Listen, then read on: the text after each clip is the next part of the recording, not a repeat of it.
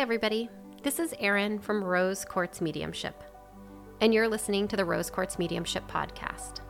This is a space for people who love everything metaphysical and want to explore various different topics around metaphysics. I'm the owner of Rose Quartz Mediumship. I have my doctorate in physical therapy.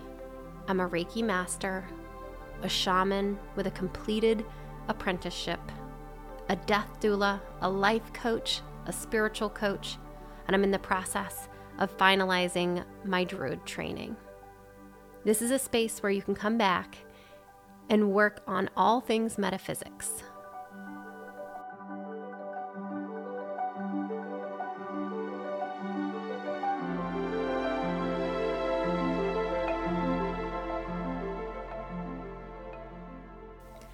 Thanks for being here with me today. I'm going to tell you the story of how it is that I came to the fact that I was a medium. So, when I was about four or five years old, when I would go to sleep at night, there would be a spirit, a young girl, who would show up at the end of my bed. And as I was trying to fall asleep, I would get goosebumps all over my body. And I would have the hair stand up on the back of my neck and my ears would ring. And if I opened my eyes, the little girl would be there standing at the end of my bed. I knew that she was a human, but I also knew that she wasn't alive because she wasn't as dense as most humans. And she would talk to me. I knew I was missing a lot of what she was saying, but uh, I'd listen to what it was that she had to say to me. And that year, I was about four or five years old. That year, we went to my great grandmother's house for Christmas Eve. It was a tradition. Our whole family would get together on Christmas Eve. We've got a beautiful and large extended family, and family has always been really important to us. So on Christmas Eve, we would all gather and celebrate and bless the adults' hearts. Um, they let us run around the circle in my great grandmother's house, ringing a leather belt that had jingle bells on it. We all got to take turns. We'd go two at a time.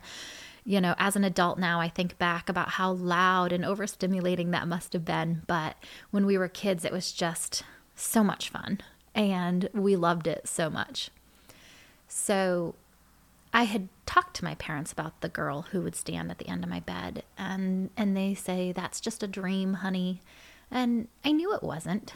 Um, and so I kind of stopped talking to them about it. And, you know, I was raised on a dairy farm. Um, and my parents were very connected to nature. They ran a farm stand and taught us all the beautiful ways of connecting with the earth and with farming and gardening and uh, community. And so they were very, very open minded, but, you know, they did the typical parent thing and said that I was dreaming and so, Christmas Eve, we're at my great grandmother's house, and my great grandmother would, uh, you know, her house had this kind of big loop around the formal dining room, into the kitchen, through a back stairwell, and then back into the formal dining room. It made a circle. And the parents, the adults, would allow us to ring jingle bells and and walk or run this loop around the house. And now, uh, yeah, as an adult, I think back about how overstimulating that must have been. So bless the adults' hearts that let us do that um, because we had so much fun with it. But there was this leather strap and it had jingle bells on it, and we would all take turns running around the loop ringing the jingle bells. And I was waiting for my turn. Um, we would go two at a time, and my cousin, who's about the same age as me, we were going to do it together. So we were waiting our turn, and I was standing by the piano in the formal dining room. And I looked up at the piano. I was standing next to my mom. I looked up at the piano, and there was a picture of the little girl who stands at the end of my bed. And so I did what every child did, and I pulled on my, my mom's clothing and I said, Mom, Mom, Mom. And I told her that you know, I pointed the picture out and I told her that's the girl who stands at the end of my bed. And my mom leaned over and said, Shh, honey, that's your dad's cousin, and she's dead. And we're not going to talk about that right now. And, you know, lucky for my mom, it was my turn for the jingle bells um, because I am not a shush kind of girl. So it is a miracle that my mom got away with that, right? Because typically when somebody says shush or, you know, in some capacity tries to shut down what it is that I'm trying to understand or experience, I typically just get louder about it. So bless my mom's heart. Um, and and uh, good for her that it was my turn with the jingle bells. So my cousin and I ran off with the jingle bells having our turn. And I never kind of pressed my mom on the little girl, uh, the picture of the little girl who stood at the end of my bed. Later on that evening, I was in the back stairwell listening to my dad's cousin uh, play a musical instrument. I am not musically inclined. I have a lot of beautiful family members that are very artistic, very musically inclined, and I um, that's just not one of my core competencies, is what I'm going to say. And so I was sitting and listening to him play and um, really enjoying it. And then I saw the little girl who stood at the end of my bed, and she was moving in a very kind of flit flirty way, so very attention seeking, attention grabbing kind of way. And she was walking up the back stairwell. And as I watched her, I looked around and realized that no one else was tracking her. And that was truly the beginning of me understanding that I was seeing and engaging with something that other people were not seeing and engaging with. And so when people ask me how I knew I was a medium, it was really that moment. It was the moment of seeing the picture of her on my great grandmother's piano and watching her go up the back stairwell, moving up the back stairwell, and having no one else track her. Um, so my dad's cousin uh, passed away, and you know when you're a small child and you're going over family trees and trying to ex- you know to understand your family. Um, whose siblings are whose and whose parents are whose when we've got a large extended family. And our family actually just didn't teach us about my dad's cousin who'd passed away. Um, for for you know, for good or for bad, that was the way that it was. Um, it was a very emotional thing, and it was something that wasn't openly talked about. And so, it's actually something that that I didn't really know about from my family. And so we're going to fast forward until I was about 12 and um, we was in the garden and out gardening in the evening on a summer night. And my dad was out there, and he's a farmer. He um, is a very uh, stoic man, I guess is what I would say. And we were in the garden, and I asked him about his cousin, and I and I explained to him how she had told me she had died. And he was actually facing the opposite direction. We weren't making eye contact, which is probably why I felt comfortable talking to him about it, right? As a child, oftentimes we ask questions when we're in the back of a car or when we're in the shower and, and we're not actually engaging um, energetically with the person we're talking to. We feel safer. So I asked my dad about her passing and explained what she had told me about her fall her accident um, and how she had broken her neck. And uh, he turned around and asked me why I was saying that to him. And it was the first time that I had seen him cry. I was about 12. And I knew in that moment that I was touching on something that was incredibly emotional and sensitive. And it was my first real touch of realizing that mediumship is something that you kind of have to be careful with, right? Because it's so close to people's hearts. And my dad asked me why I was saying that, where where I was getting that information, how I knew who his cousin was, and how I knew how she died. And I kind of briefly mentioned that I you know, gotten it from the girl who was at the end of my bed, and then I changed the subject and and ran off. Um, and it was really kind of the beginning of me starting to kind of shut down my mediumship. um, recognizing that it was really painful for other people. It was just a kind of part of who I was. So it was an interesting thing to watch my dad have such an emotional response to it and recognize how much um, energy was stuck in his heart over the passing of his cousin. So, fast forward, I was in college and um, I would drive home from college to visit my folks. And I would meet a spirit on the car ride who had been uh, raped and murdered. And I knew it was going to happen every time as I was driving home. We'd get close to the location that it happened, and she would show up. And it was a really kind of unpleasant experience with mediumship, whereas all of my other experiences up to that point had been really very positive. And so that was that was hard. It was the first real memory of it being hard, mediumship being hard. Um, again, I didn't try to learn about mediumship. I just allowed whatever to come through to come through. If spirits wanted to talk to me, I would listen. Oftentimes, I didn't even realize the depth of the spirit communication that I was receiving, and I'll I'll talk about that in another podcast. Um, but when I was in college, I would meet the spirit on the car ride home, and that was uncomfortable. It was definitely uncomfortable. Um, so, fast forward, you know, I, I did the the college thing. I got my doctorate in physical therapy. I've always really been drawn to holistic healing. And physical therapy was a very natural thing because it was medical, it was in the healing um, realm. And it involved healing with your body, right? So, opposed to um, some of the other forms of healing where you might use surgery or medication. Um, I really liked the holistic component of physical therapy and allowing the body to kind of heal itself. And so I I oftentimes say I missed the mark a little bit. I knew I was into healing. I knew that it was really close to my heart. I knew it was where my passion was.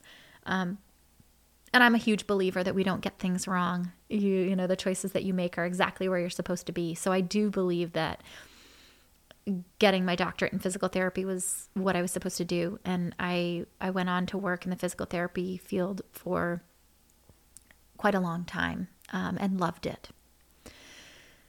Um, so I got married. I have three beautiful boys who I love and adore. And I, in my 30s, I was going through a divorce and I was dating somebody new, um, started dating somebody new. And it was interesting. He had a brother who had passed. And again, his family didn't, you know, there wasn't a lot of talk about it. So it was not something that, that he really openly talked about with me.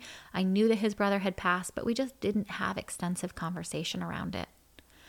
And uh, he and I had a really push me, pull me kind of relationship. That's all I can say. It was uh, unhealthy and there was a lot of push me, pull me energy. We broke up a lot. It was um, unstable.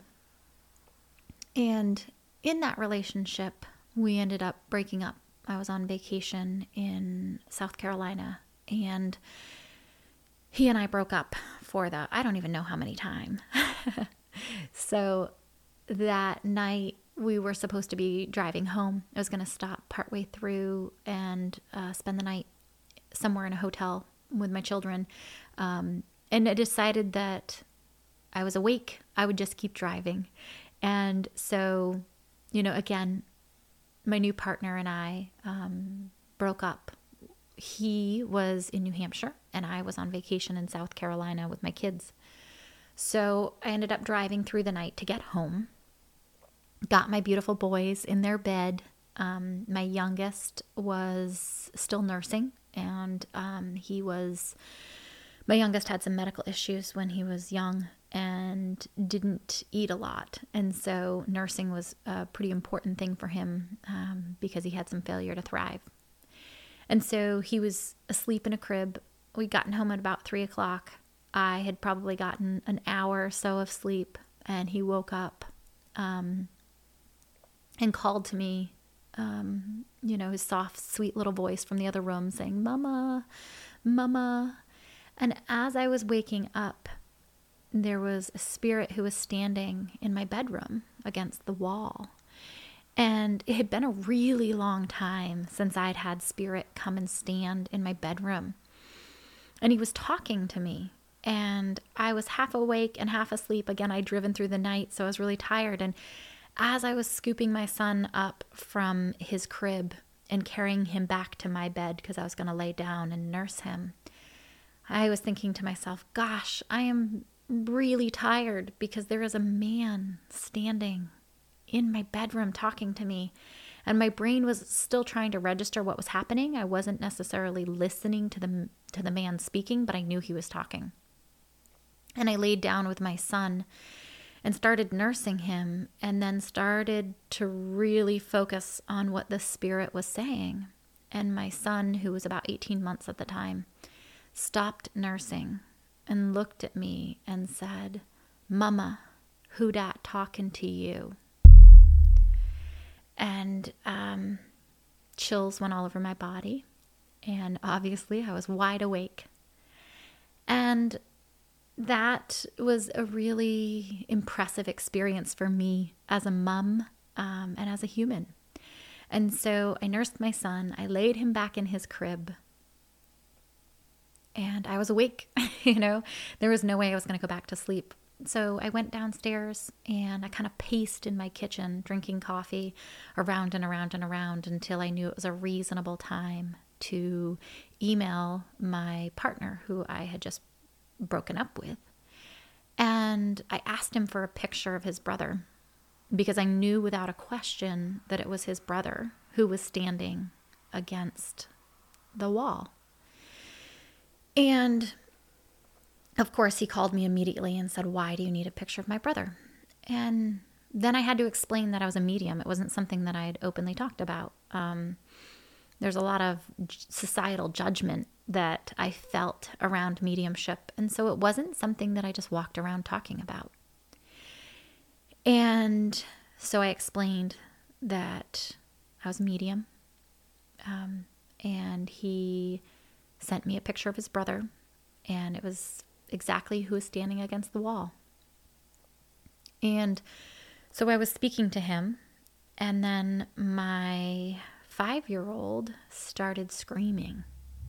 And I went running up the stair, stairs because he was screaming in a way that, as a parent, when you when you hear a scream that's just pure terror, you kind of know, okay, there's something wrong. I need to move.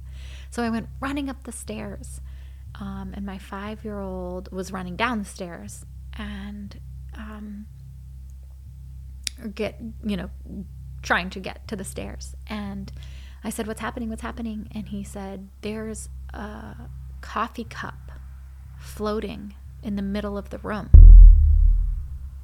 And I peeked into the bedroom, and the spirit, the brother of my partner, was standing there holding a cup of coffee, but my son could only see the cup of coffee.